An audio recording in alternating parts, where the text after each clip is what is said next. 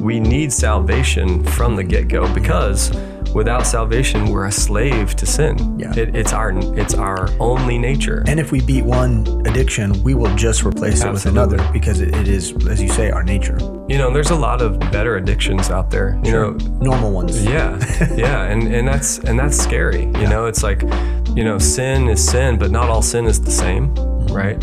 And some consequences of sin are more consequential. It's like, Yeah. so um, it can seem like, oh, I'm doing a lot better, but you are still you still have a, a illegitimate solution that is become your idol. Right. a lot of people who have normal like acceptable addictions it's like well they just live their whole life missing the mark of holiness right? The only way that we can be uh, holy is for us to have christ. And then in that we can move towards sanctification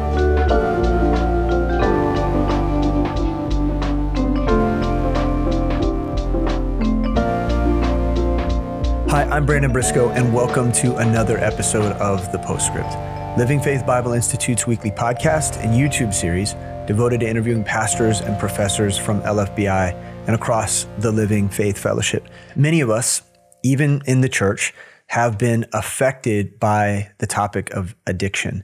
So, whether it be a friend or a family member or our own personal struggles, all of us have at some point in our lives been around or been affected by the ramifications of addictive behavior. Um, whether it be an addiction to alcohol or drugs or pornography, whatever it might be, the consequences of addictive behavior can be very, very severe and, and can affect many people. And so, just by way of context for today's episode, According to the USA Addiction Statistics, as of 2020, over 37 million people 12 and older actively used illicit substances. 13.5% of Americans 12 and older have used drugs in the past 30 days. 25.4% of all users of illicit drugs suffer from drug dependency or addiction. According to the Recovery Village Rehabilitation Treatment Center, today, porn addiction or problematic pornography use affects approximately 3 to 6% of the adult population, up to 65% of young adult men and 18% of young adult women report watching pornography at least once a week, though this amount can be much higher according to them. And so, obviously, with statistics, there's varying levels of severity and it's sometimes hard to read, but just to create a little bit of an imaginary for, for what we're talking about today, it helps you to see that there is a lot of addiction that's taking place in our world. And, and really, we know that since COVID and since the accessibility of the internet and immediate gratification almost everywhere we go, we know addiction is a serious, serious issue in our world and even in our churches. And what do we say? What do we say to our friends and family? How do we minister to people who are stuck in a lifestyle of addiction? So today on our show, we have the privilege of having Jonathan Kindler, faculty professor of biblical counseling here at the Living Faith Bible Institute and licensed therapist at Sound Mind Counseling. And John's done many of these episodes with us where we talk about people's emotional issues, spiritual issues. And so uh, I want to uh, say welcome again. Thanks for being here. thanks dude. man it's good to be here Could you begin just by telling us about the severity of, of drug and alcohol addiction in the United States? And I know a lot of these people come through your counseling setting and um, you're, you're always having conversations about this topic with people. So you're very Yeah. familiar with it. But help us to understand just how consequential and severe the issue is. Yeah. Well, I mean, a lot of the stats that you gave, man, it's just like it's staggering to see how uh, it's impacting our culture, how it's it hits people and then just ripples out into their world. And you know, you, you a lot of the stats that you mentioned are, are similar to some of the things that I've seen in my practice, especially since COVID. It's just it- it's increased significantly. Some numbers that I, I see that's just crazy is like alcohol consumption has increased over 60% since COVID. In 2020, we saw uh, the highest uh, level of marijuana use, um, more fatal deaths than ever before, over 28% um, more, and it's the highest numbers we've ever seen. So it's um, it's insane how how uh, it's devastating our, our cultures and our families. And one thing I think's important to to just name is that um, it's not just the addicted, the addicts that are are getting addicted, but addiction kind of plays out on a spectrum. And so um, we live in a culture, and we've talked about this in previous podcasts, where uh, we are uh, pursuing happiness, and it, it's cult like. And so uh, when that doesn't work out for us, um, it creates these downward spirals that I think we can get in today. But um, what we found is, um, you know, the the device that we carry around with us is one of the most devastating uh, uh, drug addictions that we have. It's been called the hypodermic needle of the modern era. Mm. Um, it's devastating our our our kids, our uh, adolescents, and and our young adults. And so I think that's important to say too that it's not just um, you know, just severe drug addiction, right. but it's something that we all are prone to be uh, pulled into. Yeah, I, you know, when we were young, um, we used to hear uh, about the gateway drug being marijuana use, mm-hmm. right? And so, right. marijuana use, um, we we absolutely know people want to deny this now, but but to do drugs, even if it's marijuana, it does open a gateway to other forms of of addiction or drug use. Now, I think today uh, just in terms of addiction, our phones are the gateway to all addictions mm-hmm. because we do it with such great regularity. Mm-hmm. It's such an integral part of our life. What it does is it it creates a, a seed bed mm. for adi- other forms of addiction to sprout up because we have already dismissed the addiction to this kind of passive thing. We've already right. dismissed it. It's not a big deal. It's just a part of our life we dismiss that. And so we don't recognize that we actually are cultivating addictive behaviors as a society right. and as individuals. Right. Yeah. So yeah, it it normalizes escapism as a reasonable pastime. So mm-hmm. how are we going to how are we going to manage pain? Well, we're going to pursue pleasure. What's the most accessible thing? And, you know, escaping to the phone is a an easy thing to do. And and once we you know, partake in that long enough, um, it doesn't take much for us to then, you know, venture into other things. Mm-hmm. I, as I think about this topic and I thought about coming and talking to you today, I'm thinking about how, like, there's no um, earthly torment greater than addiction. Like, uh, when I sit with people in my office, the the ripple effect, the way the wake of destruction that has on an individual's life uh, their family, their their relationships with their spouses, their kids, the generational impact. Right, you know, you think of uh, someone whose great grandfather who was an alcoholic, then abused, you know, their kids, which then became parents who were dysregulated and then didn't know how to raise their, just like the generational yeah. sin that addiction causes, and um, it's something that we've normalized and we've accepted, and it's the most accepted form of slavery.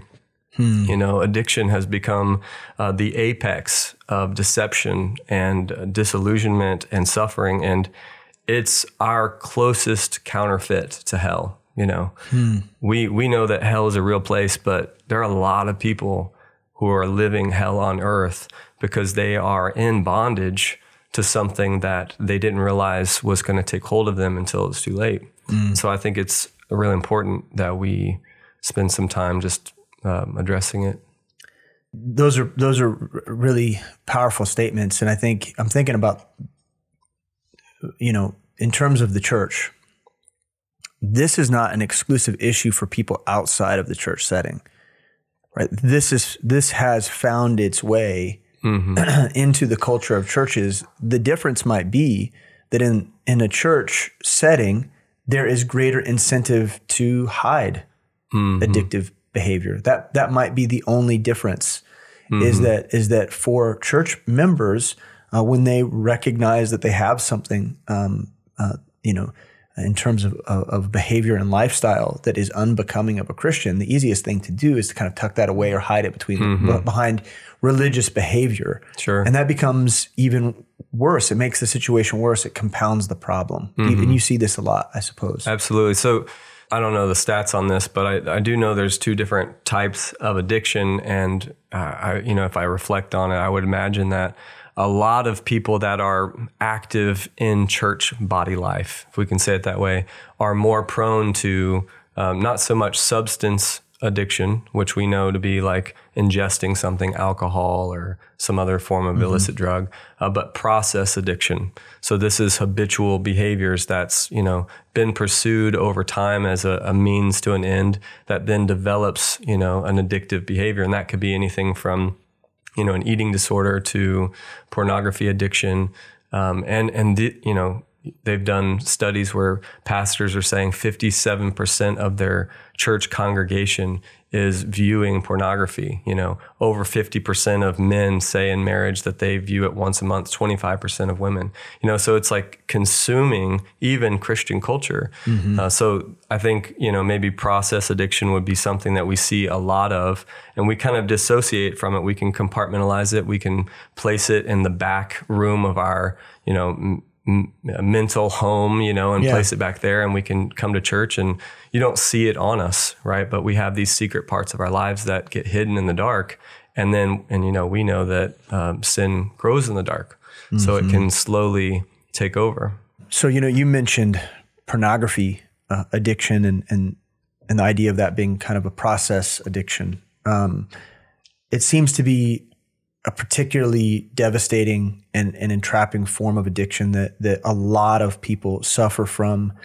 And the conversations around pornography in the world around us are rapidly changing. Mm-hmm. What is permissible, mm-hmm. the, the, in terms of what um, the limitations and the governance over that kind of thing, it just continues to be extended, and and people have more liberty and more freedom and more access than they ever have before. It's mm-hmm. incredible. And for the Christian who believes in purity, mm-hmm. in terms of, of sexual purity before before the Lord, and in preparation for uh, a, marriage relationship, the fidelity of a marriage relationship, it is it is ter- it's a terrible thing to get involved with. Mm-hmm. So many people's stories are at age 11, at age 12, and we know in a very vulnerable state they encounter pornography and it just mm-hmm. swallows them up. It's they they're they're stuck there and um, and so maybe you can talk to us a little bit about pornography addiction, knowing that it's such a, a big deal in our world right now. Yeah, I mean, you you just mentioned like uh, you know like people being exposed to you know sexual content at such a young age, and it's devastating because it it rewires our brain from pair bonding. So like um, intimacy, the way that God created it was you know for there to be this connection between man and woman. And instead, it shifts our framework to uh, instant gratification, a means to an end. Mm-hmm. So I'm observing this thing happening on a screen. I'm, but it's it's people, and it's causing all of these chemicals to you know go through my body, and I'm using that as a dopamine button in my life that is injecting all these chemicals, and it's uh, devastating because now then we see other people as this means to an end and objectify them. And so not only are we, is it devastating our relationships, but it's this, like you said, this incredibly accessible, um, highly effective drug, right? Mm-hmm. I mean, it's always there, right in your pocket. Um, it's endless, so that dopamine button can be hit as many times. Um, you know, it's insane to think about some of these kings of old where they would have you know concubines of women, um, maybe 300, 400 women. A 13 year old boy can observe and you know consume mm. many times over. Uh, the you know the kings of this world you know they could in back in the day right yeah. it's like what incredible. their power afforded kings yes now a, a child an innocent 12 year old boy right. with a with a phone and and you know a little bit of time on their hands right now has has you know the red light district of Amsterdam at their very fingers, right, for free all the time. Mm-hmm. You know, and uh, the, the the impact that has on their brain is it's devastating. So it's so accessible. Um, it's neurologically rewiring their brain, and it makes us these chemical junkies, right? Yeah. And um, what's scary is, you know, they've done these brain scans where they can see the impact of pornography on the brain and they hold it next to you know a real drug addiction our brain doesn't know the difference between porn and drugs. And they've also been doing studies on you know the brain uh, on you know a video game mm-hmm. or uh, you know mass consuming social media. And it's the same thing. It deteriorates our brain. It rewires our brain. And our brain is constantly fiending for yeah. more chemicals. Yeah. And i think what's really significant and we write about this in in our book is that it does damage specifically to the frontal lobe, which is the, is the part of our brain that's responsible for empathy. And so you mentioned objectification. Mm-hmm. Well, if you're if you're slowly ruining the part of your brain that would protect you from objectification, mm-hmm. um, as you grow older, your ability to see people in, in terms of their soulishness, mm-hmm. right? Um, their true value before a living God, their true value to us in terms of interpersonal relationship, that they're not just an, uh, a means to an end, uh, that everybody doesn't serve our very whim, right? Like we are messing up our brains and the way that they're supposed to function. Right. God is trying to build a, a brain in these young men and women that that would declare love Right. and empathy, and yet and yet we've introduced this thing that ero- erodes that ability. Absolutely. They've been it's it's always wild when we see how uh, science starts to catch up with scripture. So they've been doing these these studies and finding these discoveries that um, are saying that our brain needs balance. So they're calling it this pain pleasure balance. And we know from scripture that um, sin is enjoyable for a season. And we see in, in Philippians 4, verses 5, it talks about needing moderation.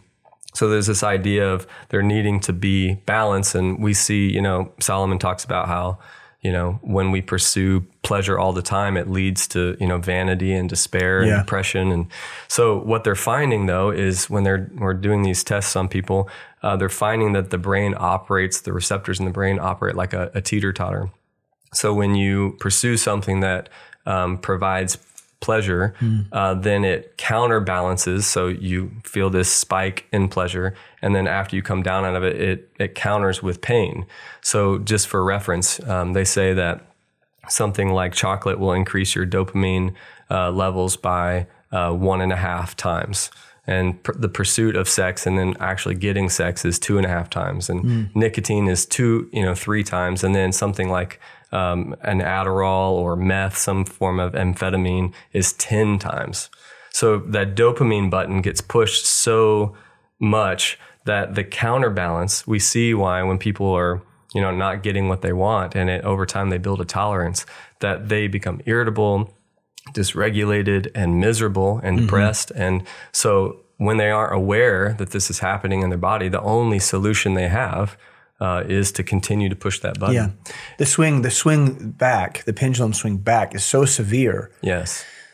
that it creates distress.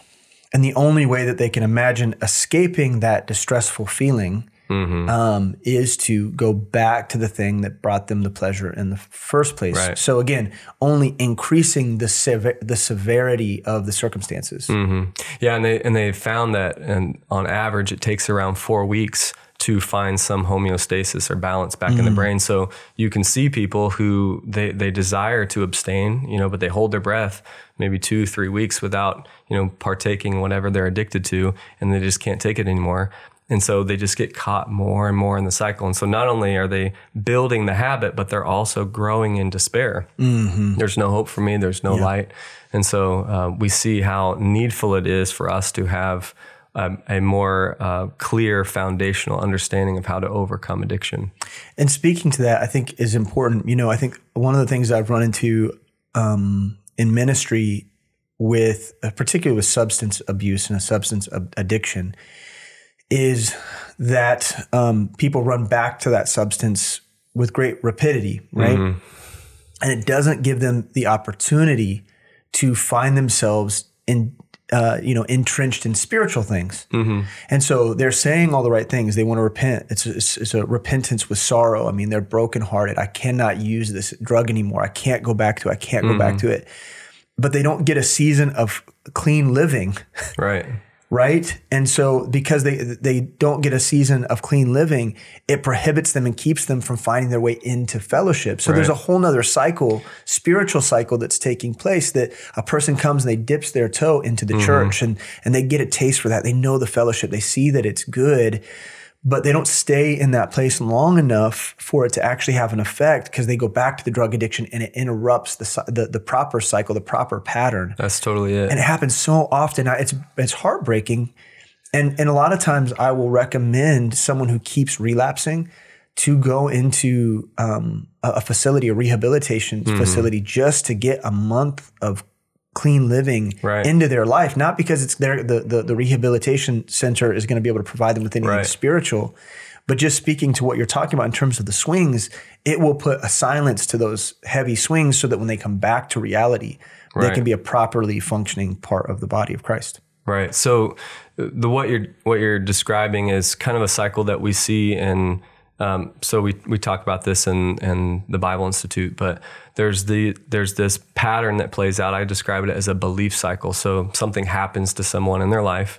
Um, and then that produces a perception. So this produces the way they see the world.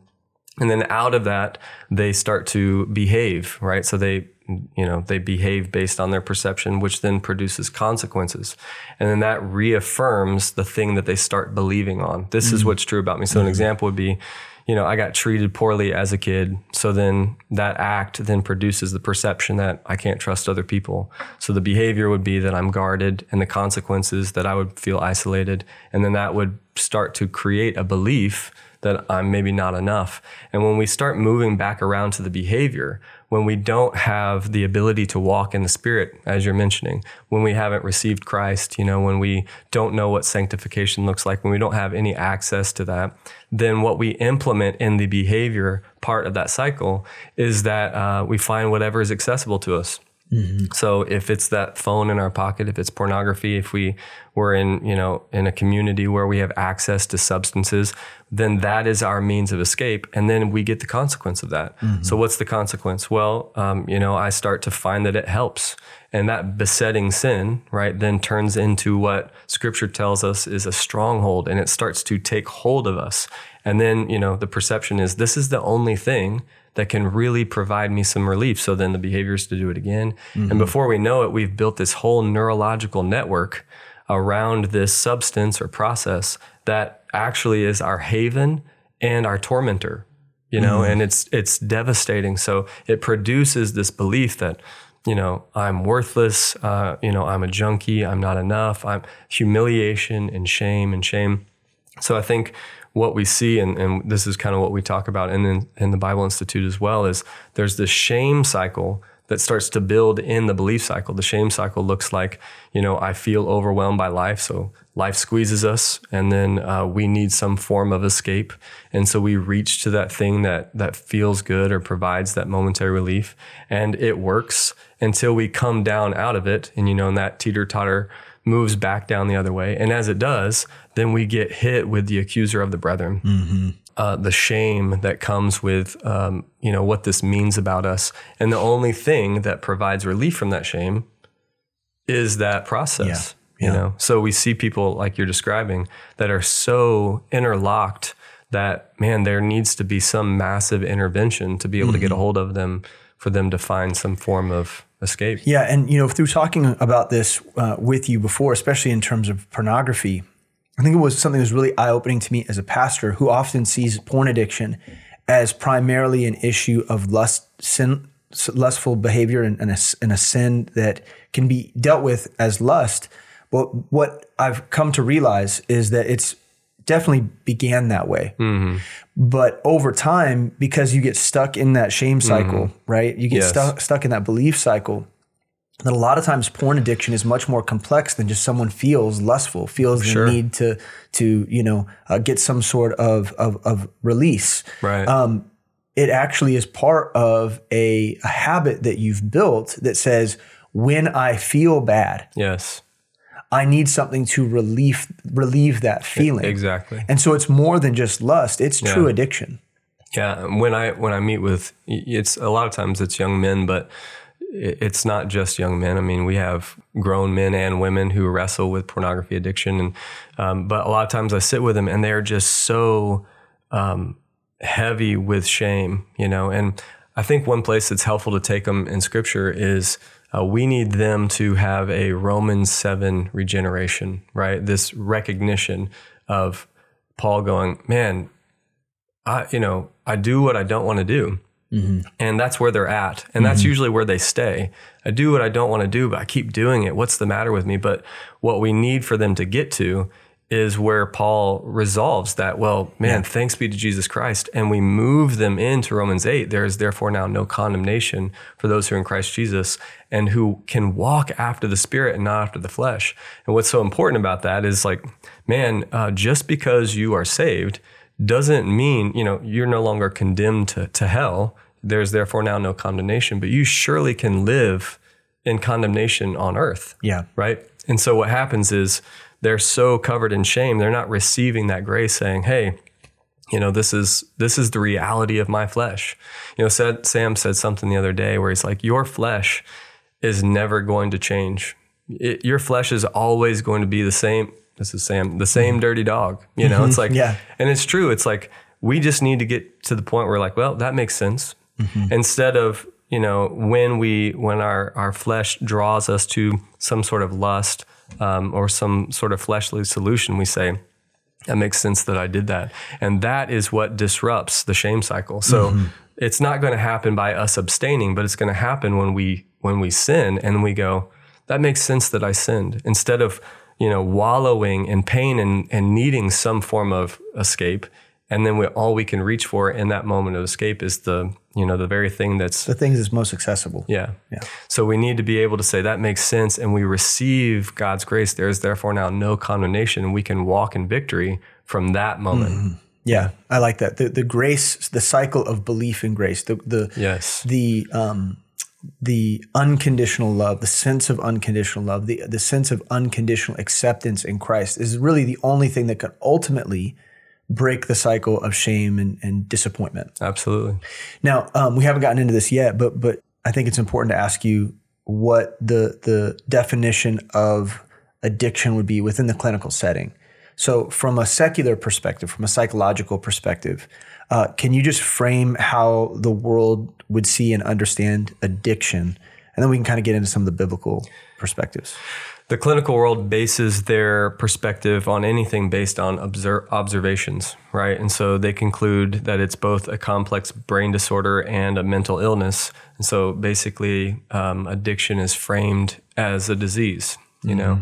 And um, this is concerning, you know, uh, mostly because what that uh, does for the for the person we're meeting with is that it removes a lot of the agency that they have and a lot of responsibility they have in terms of how they can manage and challenge this. And we see this a lot in uh, recovery programs. You know, uh, one of the more popular ones is the is AA, the Twelve Steps program. And man, as a clinician, I've seen a lot of people um, stop using drugs and alcohol with 12 step programs.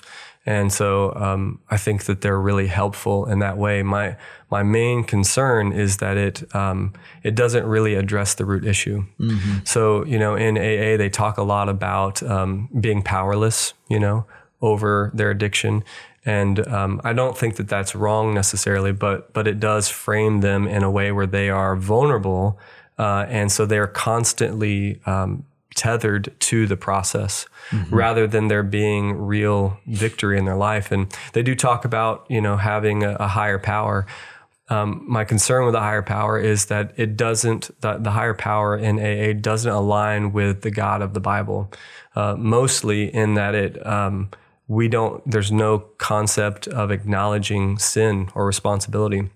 So I say that not to minimize the severity of addiction. You know, people, um, you know, their lives are being wrecked by alcoholism, drug use, and um, but what happens is at some point in their life, um, sin, whether it be theirs or people around them, has impacted them, and now they are you know bound to this sin, and and it's needful to be able to acknowledge that. And so, um, if we don't have a cure, right, and we are bound to a process, then it just becomes another form of enslavement.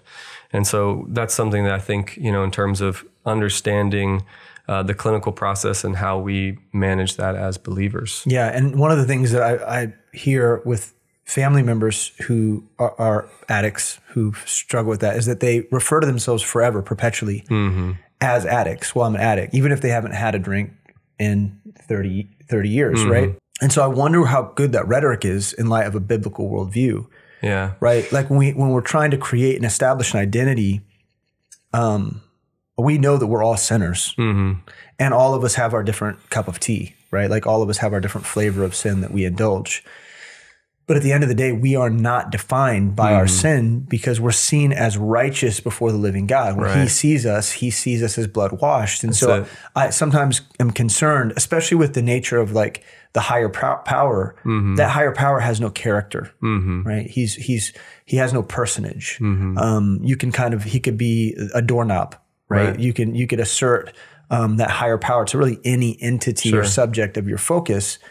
But the truth is, the God of the Bible has a character and he has a personality and he has great, great love for us. So much so that he's willing to say, I know you struggle with that, but that's not who you are. That's not really who you are. You're, you're my child. and and because of that personage and that character um, and that relationship, he also has a purpose and a plan for us, and it isn't just to abstain, right? It's it's to to walk forward in victory. And so what we find is, uh, you know, people good in with good intentions are are holding back from this thing, and it instead of them getting to to run the race that's set before them, you know. And so that's what we want to see with. Um, you know, people, you know, that have addiction, we want to see them take hold of what God has for them, not just to untangle them from an addiction, but to for them to be rehabilitated into running a race. You know, They're not forever sidelined because of their addiction. Yes. Yeah. Yeah. And so we think about the biblical construct, you know, it's like um, it's engaging with substance and process that acts as a solution, right, to um, reduce pain and then progresses into an idol, right? So that's what the biblical model of addiction is and and so we know that it is um, it is a solution. And what we've seen you know we can see from the garden that God created man and woman. He placed them in the garden. He created them specifically with needs. And when they chose to walk away from him from that relationship through sin um, it removed the place where all of those needs were met right? So now we've you know, since the beginning, uh, mankind has been trying to have the kingdom without the king. You know, we have all these illegitimate solutions for legitimate needs that God gave us, and it can look like anything. And so, what happens is we find that solution that works for us, and it's typically what's most accessible. And then, as we partake in it, it becomes an idol for us. We Yeah. we found it to be a haven, and then over time, it becomes, uh, you know, we're indebted to it, and we are Yeah, a from a, ha- from a haven to a high place, if you Yes. will. And so Yeah. now you've got to travel to get there, and you are your job is to observe it instead Yes. of it instead of it serving you. You're now serving, serving it. it. Yeah. that's ex- that's absolutely it. And we and the scriptures describe that as a stronghold. You know, so in in that time. Um, Paul talks about in Second Corinthians, but he, he says that you know we can take hold of those strongholds because we're uh, this is a spiritual battle. So there's these spiritual strongholds, and that that that concept of a stronghold it's it is a fortress you know it's like a, a place of refuge during a war and man if our stronghold is in some earthly thing um, it becomes that it it once was our haven but then it becomes a high place something that uh, now imprisons us so Yeah, and it must it has to be pulled down. yes But we are we are in the spirit capable of pulling it down. In fact, it's it's one of our objectives. Right. As people in a warfare, um, we are we are tasked, we are made responsible for pulling down strongholds, not ignoring them, right not hiding them away. We're we're we're supposed to destroy them so that they have no more authority over our lives. Right. And so that's where it goes into that cycle that I was describing earlier, where it's like we need to understand where this came from. It's like, you know, we're not looking to become a victim, but it is helpful to understand that, hey, there's things that have happened in our life that have produced perceptions Yeah. um, that then have led to us looking for accessible solutions that then reaffirm this thing and pull us into the cycle. And as we see that, then we have something to surrender. Yeah, I, I I love that because so like a stronghold or a fortress couldn't be built overnight. Right. So let's stop pretending like this this edifice just appeared out of nowhere. Okay, it came from somewhere. But once you know its architectural plans, tearing it down becomes much easier. Mm-hmm. Right. Right. Like when you can see where the cornerstones are, when you can see how it was built, Mm-hmm. well, then you can be much more decisive in terms of how it comes down. Let's take a moment right here to hear from Pastor Mike Renault of Living Faith Boston. Hi, I'm Mike Renault, pastor at Living Faith in Boston, Massachusetts. And if you're considering learning the Word of God, Living Faith Bible Institute would be a good place for you.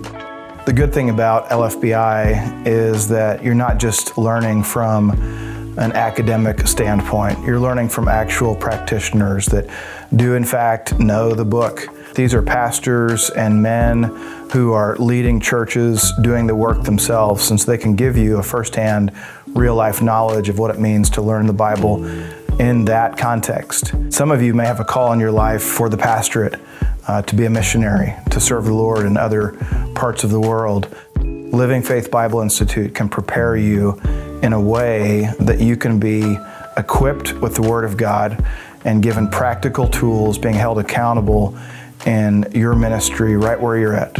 If you're interested in learning more or you want to enroll in LFBI, go to lfbi.org. We want to understand um, what are some um, markers, right? What we can find to look for. And I think, it, you know, over time, something that like sin is pleasurable for a season. And, you know, as it is pleasurable, it, it almost doesn't seem like that big of a deal or, or problemsome for them until it starts to take hold of them. So we see one marker is that the pleasure of it starts to dissipate and it just becomes this bondage, right? Mm-hmm. So when you're meeting with somebody and, you know, uh, a lot of times people will come and talk to me about, yeah, I have this many drinks a week. Um, but then you start to see that it's not something that they're enjoying. It's not something they're doing with friends. You know, it's like, oh, you drink alone at night and it's just to take the edge off. And there's all kinds of ways that they can talk about that. So we want to look for for markers that reveal, you know, that um, someone is maybe starting to be taken over by a, a, stronghold. And one of those is that pleasure starts to to pass, right? So the novelty of the sin starts to wear off, and the individual begins to feel dependent and then they start wrestling with responsibility. So um, they start blame shifting. You know we start seeing this behavior in them and uh, they are searching for a way to find relief and then they're deceived by the severity of it. So they start to minimize justify intellectualize mm-hmm. Mm-hmm. They're convincing themselves and trying to convince the people in their life that this is normal or okay. And then they start to deceive others by spinning webs of lies about mm-hmm. it. So when we see these types of markers, it's important for us to hone in that this is, like you're talking about, this is this fortress yeah. that's being built in their life. And if we don't call attention to it for them to acknowledge it and to confess it and forsake it, then um, you know, it's going to to lay roots in their life that will be really difficult to dismantle. I think I think it would be really helpful if you took those markers and you walk them through a circumstance. So the easiest one would maybe be alcoholism. Yeah. Could you just use sure. alcoholism as an example to explain each of these markers and how the stronghold is established? And just give some people, uh, give people an idea of how how that might be built in someone's life. Sure. I mean, so you think about somebody uh, drinking is such a drinking alcohol is such a, um, a social you know, like lubricant, right? So mm-hmm. I, I have people who've come in and, and, they're always trying to find the right amount of alcohol that gives them that like extroverted interaction that they're looking for. So it's like this, you know, they're they're reaching for like that perfect version of themselves. And so mm-hmm. what happens is they as they they do that, they have this pleasure experience and then they're always searching for it and they start to lose it because now they're consuming so much alcohol just trying to find yeah your body your body itself is creating a greater and greater tolerance right. which is a warning to you yes. that you've you've gone too far. If you can if you can have four or five drinks in an hour and not be drunk this is dangerous for sure. your body you know like even your even your anatomy your biology is, is screaming out like hey absolutely. Yeah. you're going too far so then, um, and that that moves into the the second marker, which is this wrestling with responsibility. So um, it starts to become a like a catch-all or like a multi-tool. So mm-hmm. it's not just a social lubricant anymore. It's like um, a way for me not to feel when you know about this relational distress, and and so I, I'm not taking responsibility that I'm kind of allowing this thing to start to creep into and permeate into all areas of my life.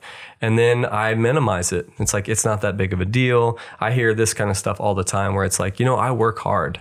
So what's the matter with me? Like, you know, going to the bar after work, you mm-hmm. know, that's not, that's not strange. it's what people do, right? Happy hour, you know? Yeah. And so it it's normalized in their life, so they're starting to deceive themselves. And then in order to maintain the thing that they've now become addicted to, they have to try to justify that to everyone around them. So that looks like spinning the lies, right? So where were you after work? You know, now I have to come up with a reason why I've been doing that every night. Yeah. And so it slowly becomes, and this is what you mentioned earlier, and this is what happens a lot of times in the church, is that we're not allowed to acknowledge in, in some, you know, unhealthy church cultures to acknowledge our sin, right? So, well, I don't know what to do with this. I'm going to deal with it, but I don't know what to do with it right now. So I'm just going to tuck that away. I've got so much stuff going on ministry wise. We're here. And so I just kind of push this thing into this back room. And when I feel distressed, I go hang out in there by myself, right? Mm-hmm. And so it gets to grow and grow until it's it actually is a big compartment of their life that they don't know what to do with. Mm-hmm. Yeah, yeah, it's dangerous and it's sad, and it and when it and when it comes to light, it's become so big that the effects are are much more devastating. Obviously, the the, the greater the stronghold is when it comes down, uh, the effects are much more um, pronounced. And so, let's talk about a little bit about the solutions and how to deal with it. Um, how, how do we move forward in dealing with it? I think this will give us insight in terms of you know personally if we have things that are in the realm of addiction how do we deal with it personally, but also beyond that, as ministers, mm-hmm. what is it that we need to know in order to help people find their way out of these situations and deal with the strongholds in their lives? Yeah, I think the just the the general response to that is is that you know we need in order to break the bonds of addiction, we you know when we're in that cycle and we move towards that behavior, we need to have access to responding in the spirit. And if we don't have access to responding in the spirit, we need to understand why. Well, do we have the spirit? Um, is it quenched in our life? If not, we need the spirit. Well, how do you do that? Well, I need I need Christ, and I need to repent of my sin. So we need salvation from the get go because without salvation, we're a slave to sin. Yeah. It, it's our it's our only nature. And if we beat one addiction, we will just replace it with another because it, it is, as you say, our nature. Absolutely, and and um, you know, there's a lot of better addictions out there. You know, Normal ones. Yeah, yeah, and and that's and that's scary. You know, it's like there's um, you know, sin is sin, but not all sin is the same, right? And some consequences of sin are more consequential. It's like Yeah. so um, it can seem like oh, I'm doing a lot better, but you're still you still have a, a illegitimate solution that has become your idol. Right. And um, man, uh, you know, people who are consumed with some severe addiction, uh, they come to know the Lord in a real way. Whereas a lot of people who have normal, like acceptable addictions, it's like, well, they just live their whole life missing the mark of holiness, right? The only way that we can be uh, holy is for us to have Christ. So have to have Christ, you Yeah, know? yeah. Um, and then in that, we can move towards sanctification, right? And in sanctification, um, we can come boldly before the Lord. Hebrews 4:16 and God provides us the strength and the means to live the life Philippians 2:13 right? And um, he didn't create us to be that way. We are his workmanship it says in Ephesians 2:10 there's all these precepts and promises that in sanctification we have real footing real spiritual footing. The one that just uh, that we are desperate for is First Peter chapter one that uh, we can be partakers of the divine nature. It's like, man, without that, we're lost. Like, if we can't be partakers of the divine nature, we can't actually take on the knowledge of God, that we can't have his divine power. Um, man, we are just doing what we're just, it's symptom substitution at that point.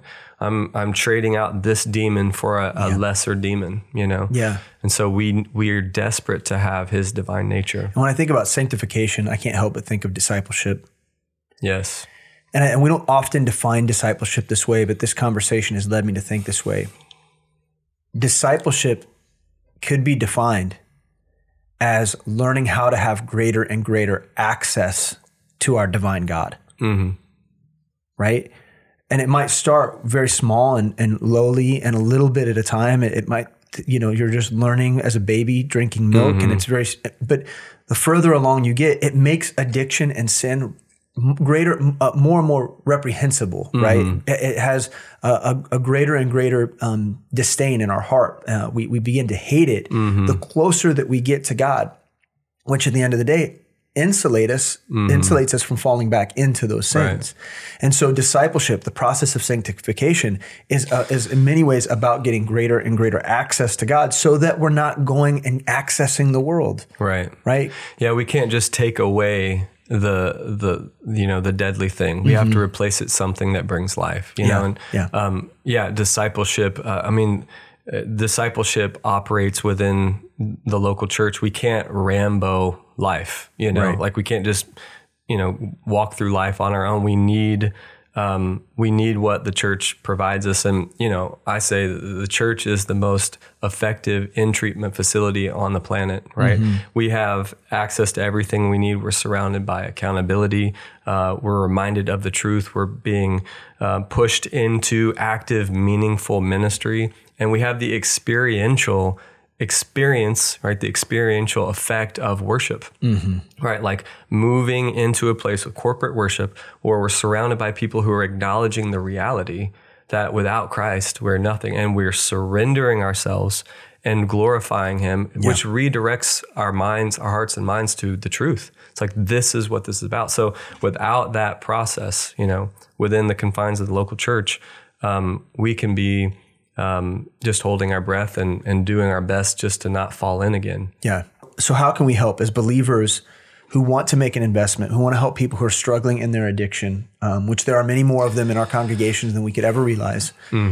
How do we get them to a place of victory? How do we come alongside them and be the help, be the counselor that they need us to be? The root of addiction often is fear. When we think about that cycle, that mm-hmm. perception that leads us into those behaviors that are just reaching for what's accessible, it's typically that we're afraid of something. So if we can refocus their fear, it says in 2 Timothy 1 7, for God hath not given us the spirit of fear, but of power and of love and a sound mind. So if we have a spirit of fear, we haven't been given that, but we can live into that. Mm. And when we live into that, we don't have power. You know, we have self, you know, self-preserving power, but we don't have the power of the spirit and we don't have a sound mind. Instead, you know, of Christ keeping our heart and mind, we are, you know, basing reality on our feelings, you know, mm-hmm. and so we need to be founded on what is true and rather than being identified with, you know, our sin or our addiction. Yeah.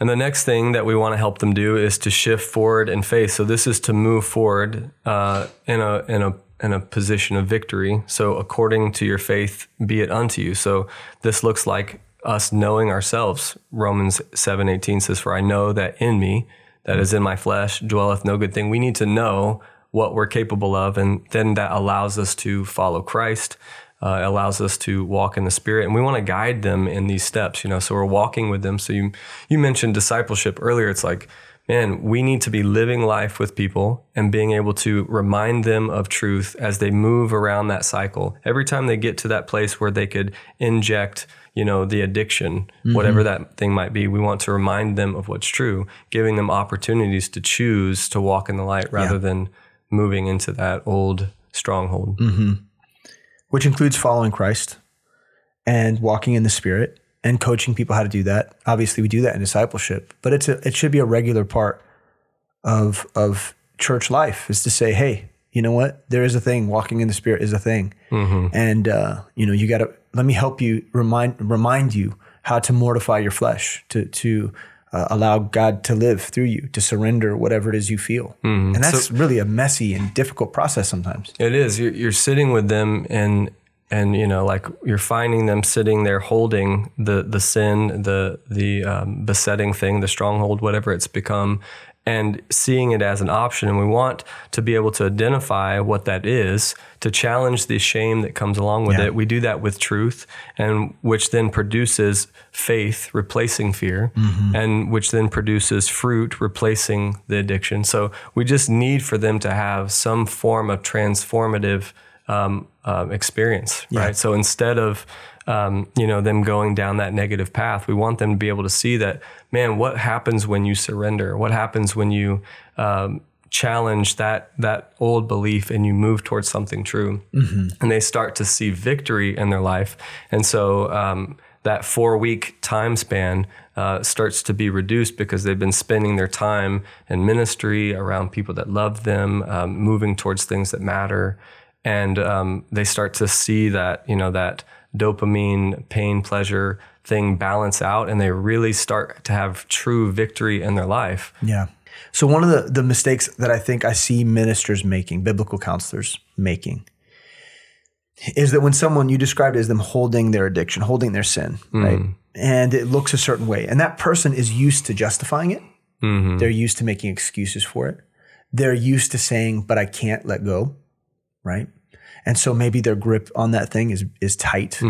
Um, it becomes a pet to them, you know, and and they can't see their lives without it, right? So it's completely integrated. And what a biblical counselor will do, mistakenly, is they will say, "Well, just let go." And like, come on, just stop, stop doing that. Just stop doing it. Now, spiritually speaking, that's absolutely true. hmm They need to. They need to stop. Uh, but that's not necessarily how you get them there, right? Um, th- there has to be both. You know, you talked about acknowledging it, um, understanding it. A biblical counselor can help someone to do that, to help see it from every perspective, see it as the stronghold that it is. But then there has to be steps to coaching them to letting it go, and then and then you know the ex- access to it gets further. So it's like push. Now we've pushed it across the room Right. And and now we've we've pushed it across the street and now mm-hmm. now we've locked it away and it's way over there. And so while that person always has access they always know what that sin looks like. They always know how to get it if they want to. It becomes less and less appealing because the mm-hmm. biblical counselor instead of just saying just stop just stop doing that. Drop drop that now. Be done. They are teaching them how to push it away and then envelop themselves in all the mm-hmm. wonderful things that are good about knowing Christ and being a part of the body. This this is hard work. Yeah. This is not an easy thing to do.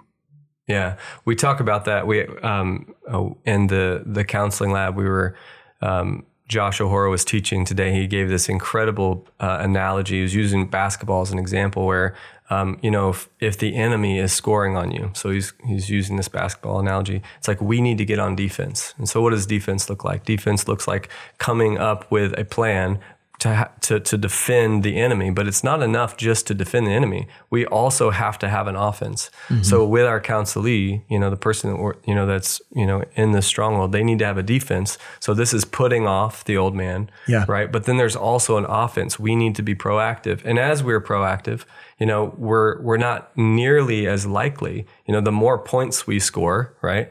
We're not nearly as likely to be defeated Right. right? So we become um, uh, encouraged and uh, by you know our uh, you know our our points that we've made, and and therefore um, we're not so discouraged or likely to just throw our hands up and let them have their way, Yeah. right? So um, I think it's huge. It takes a lot of time, right, to to develop that type of um, insight and capacity. And man, that's so true. It's like um, when when someone comes to know the Lord, they're like a child, right? And we have to um, care for them like a child. And child children make mistakes, and we have to remind them of the things in, that they're you know endeavoring to overcome time and time again, right? And so uh, it really comes back to wanting to understand their heart and being able to endeavor to speak to where they're at and to care for them and to uniquely provide them um, guidance so they can recover themselves along the way. Yeah, and I think to that, um, we can't be disgusted by their sin, which is another mistake. I think a lot of times, you know, the whole "stop it, drop that thing" is rooted in the fact that maybe we're a little disgusted by the fact that that's where they find themselves, and so, so we don't want to give the perspe- perception that we are disgusted with them or despise them. Right. Yeah. So we can't be afraid. You know, one of the things I find myself saying a lot of times in a in a counseling situation here at the church is, you know, I'm not I'm not afraid of the sin that you just shared with me. Like I can tell that you were afraid to share that with me. Absolutely, yeah. But I'm not afraid of hearing what you just said. Mm-hmm. In fact, uh, many, many, many other people have struggled with those very same things, mm-hmm. and I've watched them get victory. Mm-hmm. And that is not that's not a, a false statement that I make. I'm not saying that just to give them false hope.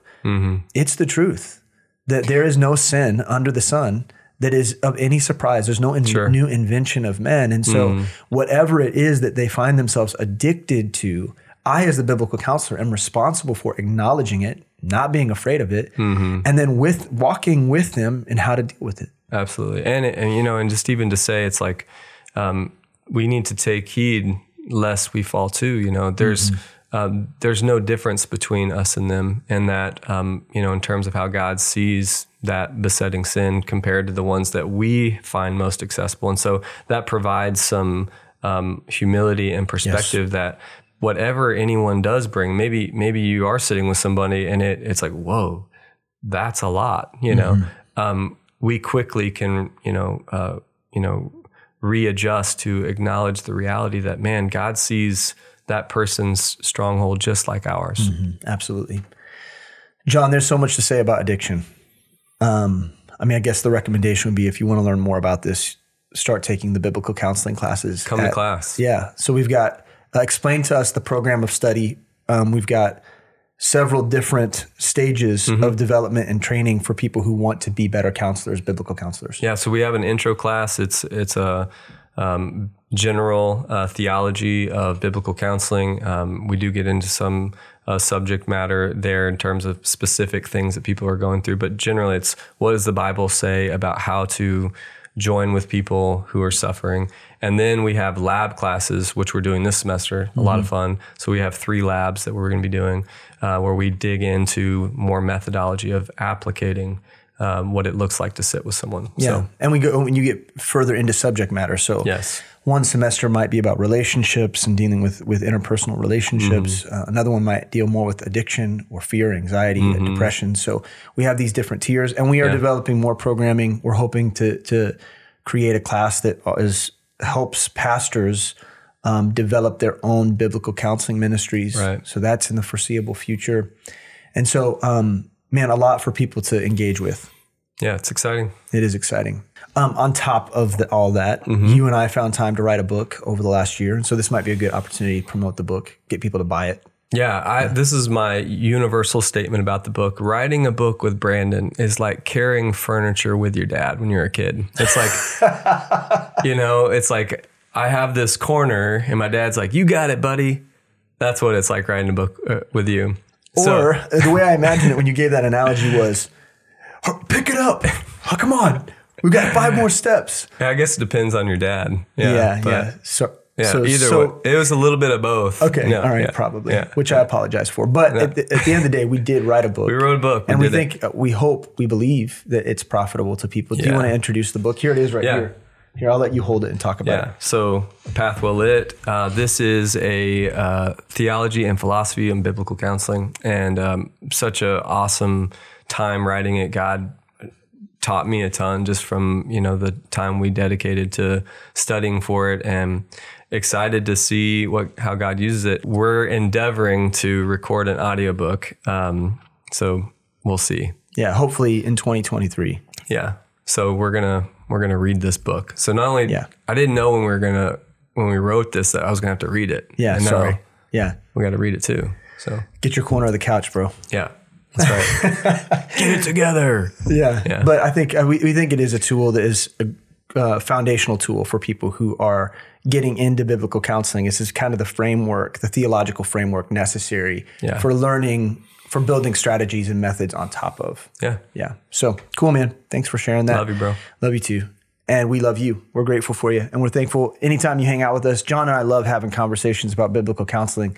And this is just what we do when we're hanging out. So the fact that you're with us uh, only makes it better. And we're glad that you listened in. And we do want to invite you, if you're interested in learning more about biblical counseling or ministry and ministry leadership or theology in general, we want to invite you to check out lfbi.org, where you can learn about Living Faith Bible Institute, our program of study, our beliefs, and uh, and all the ways in which we've made ourselves available to you uh, at the low low cost of forty dollars a credit hour. In fact, made ourselves available to you and help uh, to help train you to help develop missionaries and church planters and pastors and leaders of all sorts to go into the whole world and disciple the nations. That's the objective. And so we hope that you'll join us, and uh, we pray that we'll get to see you again next week for another episode of the Postscript. God bless.